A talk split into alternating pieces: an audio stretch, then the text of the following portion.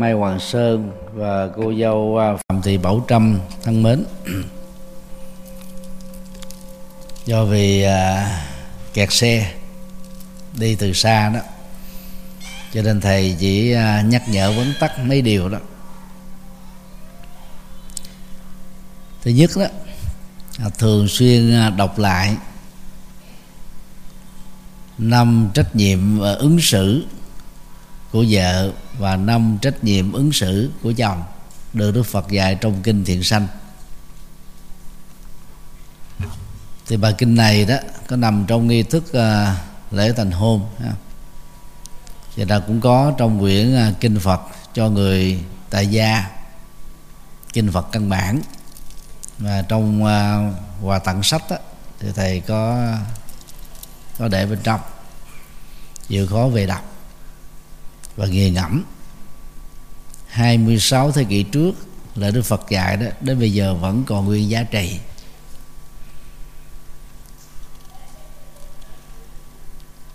Thì đối với à, bộ phận làm chồng đó, Đức Phật dạy thứ nhất là lấy lễ đối đãi với vợ. Việc này thì quý ông làm rất tốt lúc mới quen, lúc đang theo đuổi. Tận hoa tặng quà. Thể hiện sự quan tâm một cái ho nho nhỏ cũng tìm cái cớ để gặp. À, để thể hiện cái tình yêu. Nhưng mà khi mà về làm chồng chính thức rồi đó quý ông thường bỏ quên thói quen tích cực này. Nên nhớ đức phật dạy à, lấy lệ đối đãi chứ không có thượng cẩn chân hạ cẩn tay. Thứ hai đó là chuẩn mực nhưng không hà khắc. Vì à, người nam á à, lý tính nhiều. Cho nên nó khô khan. Và khô khan đó nó thể hiện cái sự nghiêm nghị và hà khắc nó thuộc về là sự khó chịu. Mà muốn gia đình được à, hạnh phúc á, thì người chồng á, chẳng những không nên khó chịu mà trở nên là cái người à, rất là bao dung vui vẻ. Thứ ba đó tùy thời cung cấp y thực thì cái này nó có gắn kết với văn hóa Ấn Độ ngày xưa cũng như ngày nay. À, người chồng là trụ cột kinh tế gia đình. Họ phân công lao động ở trong nhà đó. Vợ làm các nhiệm vụ. Thứ nhất đó, là giáo dục đạo đức cho con. Thứ hai đó là nuôi dưỡng con. Thứ ba là chăm sóc à, gia đình trở thành đình nữ tướng. Cho nên là kinh tế là người chồng là chính yếu. Mà trong bối cảnh xã hội ngày nay đó thì cả vợ lẫn chồng cùng làm. Thì cái cơ hội lập nghiệp có nhà riêng đó sẽ nhanh hơn. Thứ tư là tùy thời tận trang sức đẹp. Thì đây là điều rất là tâm lý.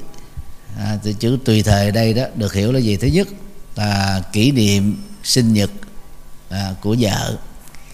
Thứ hai là kỷ niệm lễ cưới của hai người thứ ba đó là ngày thân quan tiến chức của chồng thứ tư là cái ngày mà người chồng đi đi xa, quay trở về à, đi công tác à, là đi du lịch. Nói chung là cái việc mà trao tặng à, trang sức đẹp, tức là quà văn hóa đó, làm cho người vợ đó nhận thức rằng đó là tình yêu, tình thương mà chồng mình dành cho mình đó nó cũng nồng ấm giống như là lúc mới quen. Theo cách mà nhà thơ hồ giới đã nói cái thuở ban đầu lưu luyến ấy ngàn năm hồ dễ mấy ai quên. Phần lớn quý ông lại thực dụng à, đi xa về đó là cái vua nồi ở son chảo thôi. Cái mà quý bà cần là gì? Quà văn hóa à, thì cái sự quan tâm. À, điều cuối cùng đó là cùng vợ làm tốt à, trách nhiệm gia đình tức là làm gia vụ thì về phần này đó quý ông Việt Nam á, kém hơn quý ông nước ngoài. Quý ông à, phần lớn có thói quen nghĩ rằng đó việc nội trợ là chuyện của phụ nữ. Chúng ta tới hình dung phụ nữ ngày nay phải đi làm. 8 tiếng như là người nam. Rồi ờ, thời gian chuẩn bị đi thời gian đi về. Sau đó lăn vào bếp làm thức ăn chăm sóc bao tử của chồng con và người thân. Rồi giặt vũ áo quần giao tế trong nhà ngoài phố. Chính vì thế thì giờ dành để à, chăm sóc cái bản thân đó đôi lúc không còn nữa. Từ đó nó dẫn đến nhiều chị em phụ nữ đó à, áo quần á thì đôi lúc nó à, sốc xếp thứ hai đó là mùi gia vị. À, ở nhà bếp đó, nó vẫn thoang thoảng trên cơ thể và không có đủ thời giờ để chăm sóc mình. Và cái sự xuề sò đó đó tạo ra cho người nam cái cảm giác nhàm chán. Vì đàn ông á, thì yêu bằng con mắt. Cho nên chia sẻ trách nhiệm gia đình đó, cũng là cách nó thể hiện được cái bản lãnh đàn ông. Là một người ga lăng và nhất là ga lăng đối với vợ mình thì rất là cần thiết. Và khi mình chia sẻ như vậy đó thì đỡ tốn tiền đi đãi bạn bè ở các quán nhậu quán bia vân vân vốn nó không có lợi ích gì cho hạnh phúc gia đình. Thì đây là năm điều đức phật đã dạy. Nếu chúng ta áp dụng được đó, thì chắc chắn là hạnh phúc sẽ rất là bền lâu.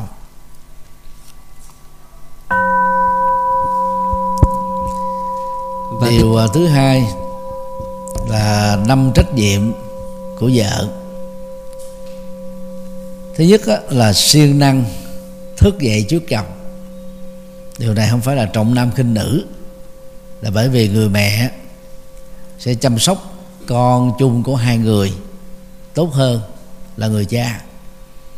Và việc lo bếp nút tức là làm sao thỏa mãn được cái bao tử của chồng con các thành viên trong gia đình đó, thì chắc chắn là quý ông sẽ không có lý do để đi ăn phở hoài cơm ở nhà cả nghĩa đen lẫn nghi bóng.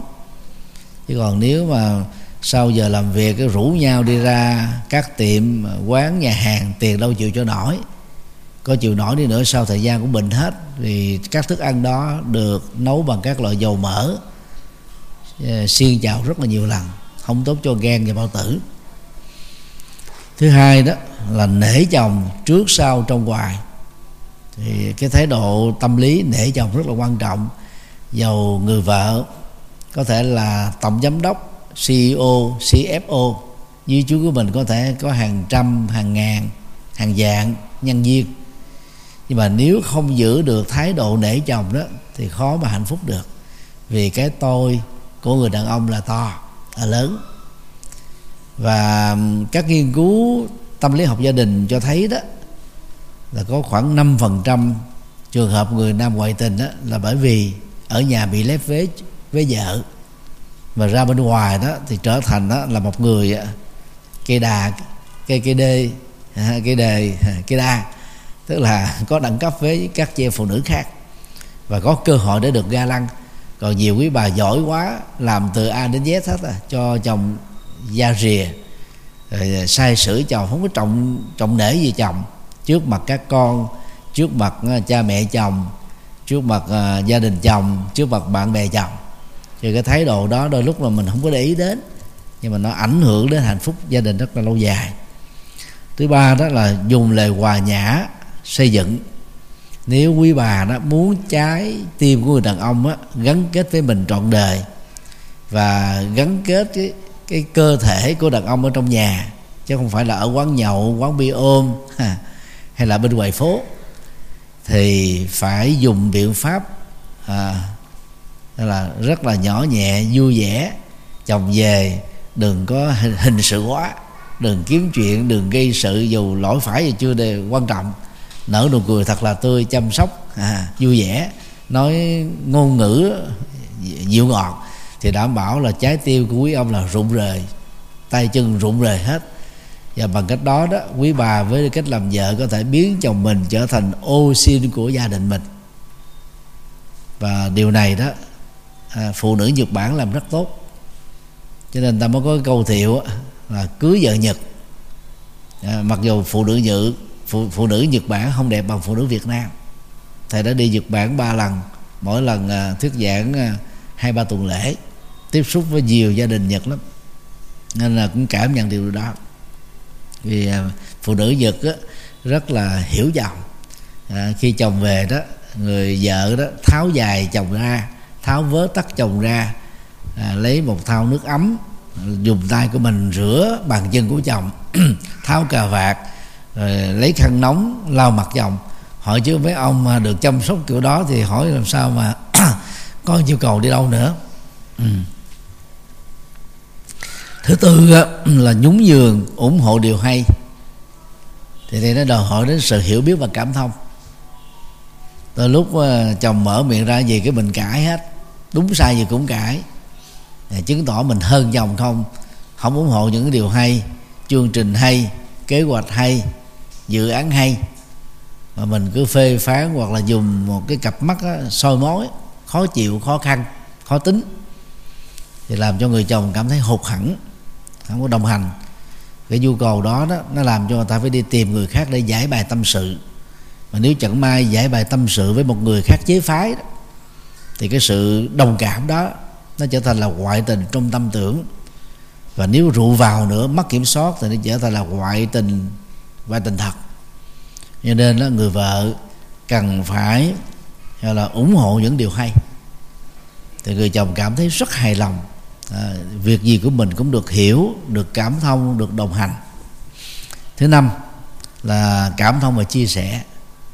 À, thì cảm thông chia sẻ làm cho chúng ta không có cãi lộn không hờn giỏi, không gây sự, không chì chiết. À, không cố chứng minh mình giỏi hơn mình hay hơn. Thì bằng cách đó đó là chắc chắn hạnh phúc vợ chồng sẽ rất là bền lâu. Thì đó là hai vấn đề chính. Thầy tóm tắt trong kinh à, thiện sinh để chúng ta nhớ. Còn à, trong các quyển sách mà thầy gửi tặng đó, thì nó có quyển chìa khóa hạnh phúc gia đình tập hợp năm chục bài trả lời theo đơn đặt hàng của thư ký tòa soạn tạp chí mẹ và bé. Rồi có nhiều vấn đề à, mà trong quá trình đó, làm vợ chồng rồi sau đó trở thành cha mẹ nó phát sinh trong quá trình chúng ta sống chung với nhau. Thì à, hai bạn chịu khó cùng đọc việc đó để tránh những cái tình trạng xấu à, đừng để cho nó xảy ra. Và nếu nó lỡ có xảy ra đó thì có giải pháp nhanh giải pháp tốt để giải quyết đừng để cho nó trở thành ung nhọt. Và trong mọi tình huống thì thầy khuyên cô dâu với vai trò làm vợ dầu có lỗi phải gì ở hai bên mình chưa cần quan trọng quá đó nha. Đừng bao giờ bỏ về gia đình cha mẹ ruột của mình.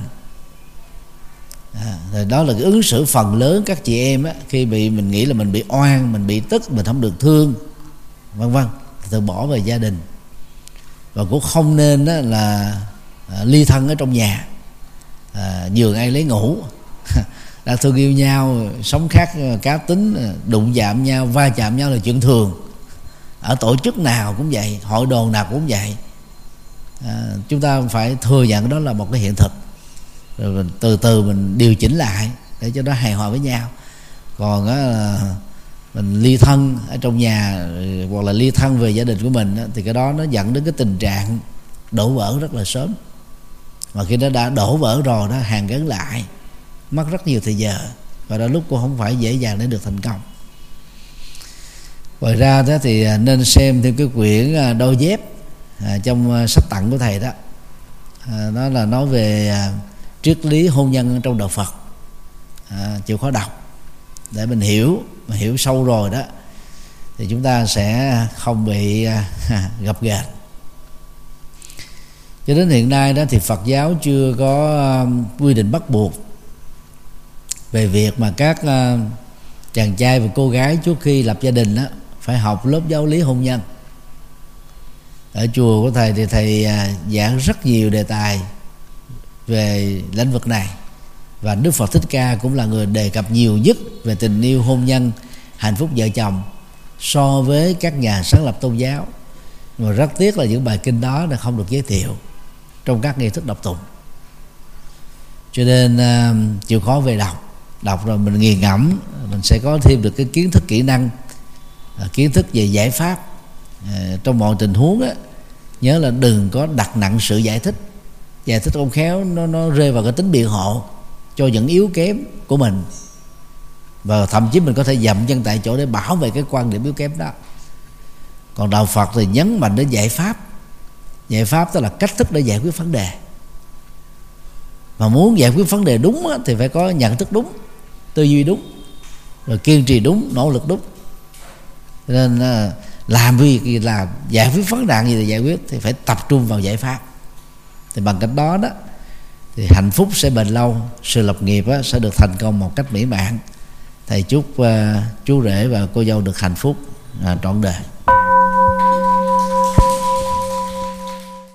để đáp lại sự chứng minh của tăng đoàn cũng như sự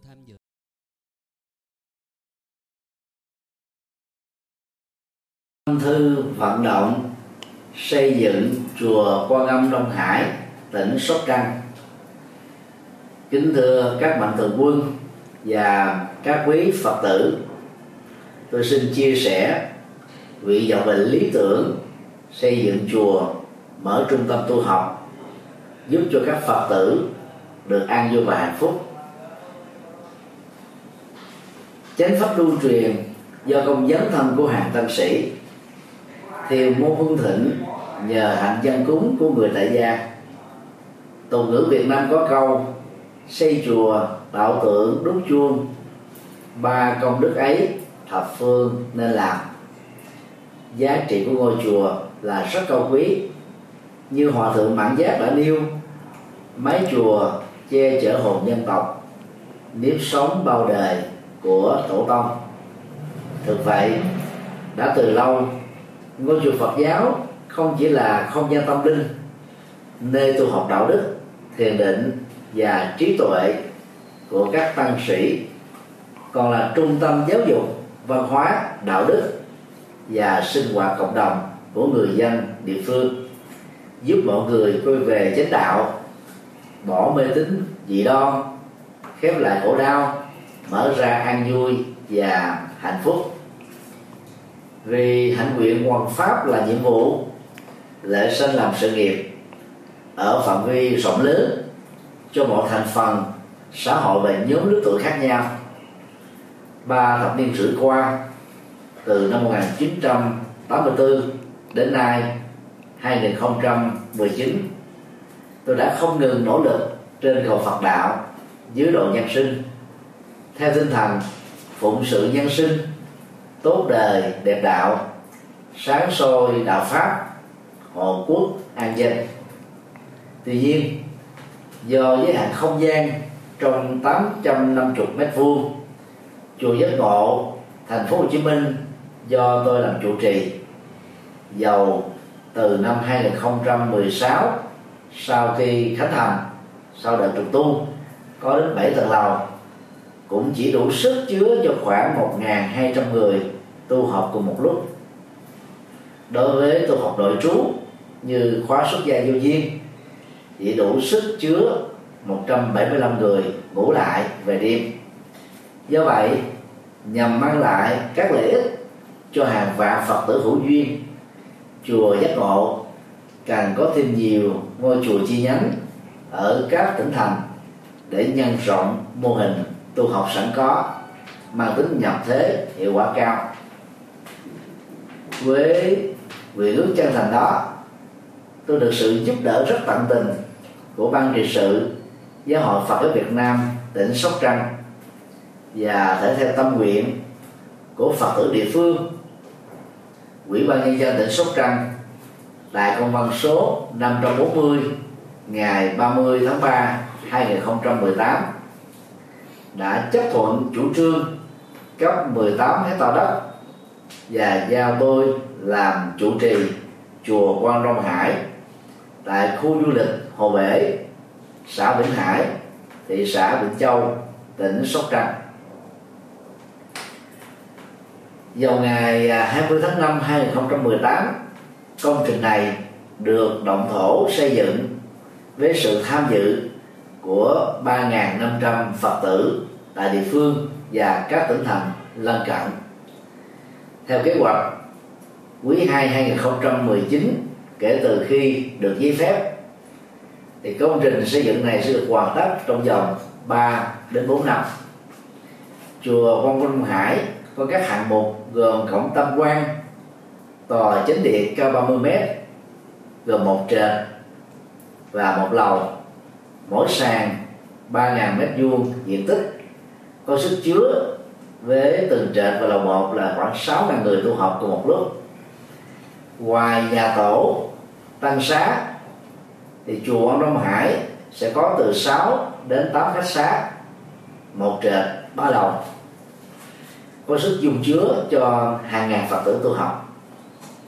Tượng đài tiêu biểu tại chùa này đó là tượng Bồ Tát Quan Thế Âm, hướng về biển đông, cao 49 mét, gồm ba mặt, bảo vệ chủ quyền biển đảo của Việt Nam, cũng như là sự bình an của người dân tại địa phương trong ờ, ngôi chùa này đó, ngoài các tượng đài Phật, Bồ Tát A La Hán thì còn có công viên Phật, công viên Hòa Bình, công viên văn hóa và công viên tình thương với các tượng đài và các biểu tượng bằng đồng, bằng đá từ 1 m sáu cho đến 3 m tổng chi phí xây dựng chùa ông Đông Hải khoảng 300 đến 350 tỷ đồng Việt Nam.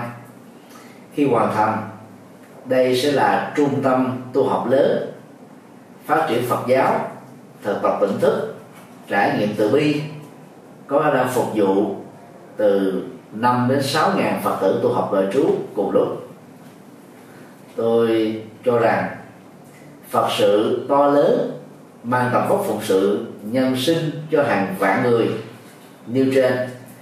Chỉ có thể sớm được hoàn thành là nhờ vào sự phát tâm bồ đề, cúng dường tịnh tài, tịnh vật, tịnh lực của các mạnh thường quân và các phật tử gần xa. Vì mục đích truyền bá chân lý phật, làm lệ lạc nhân sinh, tôi tha thiết kêu gọi và kính mong các mạnh thường quân, các doanh nghiệp, các tổ chức các cá nhân và các phật tử trong và ngoài nước, hãy phát tâm đóng góp tịnh tài cho công trình này để mang lợi lạc cho nhân sinh. Với niềm tin vào Phật pháp và sự trợ duyên của quý tôn đức tăng ni, nhất là sự phát tâm của các quý phật tử thập phương, tôi tin rằng công trình chùa Quan Âm Đông Hải sớm được hoàn thành viên mãn, ân đức của toàn thể quý vị là động lực to lớn giúp thầy trò chúng tôi phụng sự nhiều hơn nữa cho Phật giáo và dân tộc Việt Nam. Tôi thành kính tri ân, tán dương công đức, cúng dường của các quý vị, nguyện cầu hồng ân Phật pháp tăng gia hộ quý vị thân tâm an lạc, phước lộc thọ tràn đầy, sở nguyện tùy tâm các tường như ý. Nam mô công đức lâm bồ tát. Nam mô quan hỷ tạng bồ tát ma ha tát.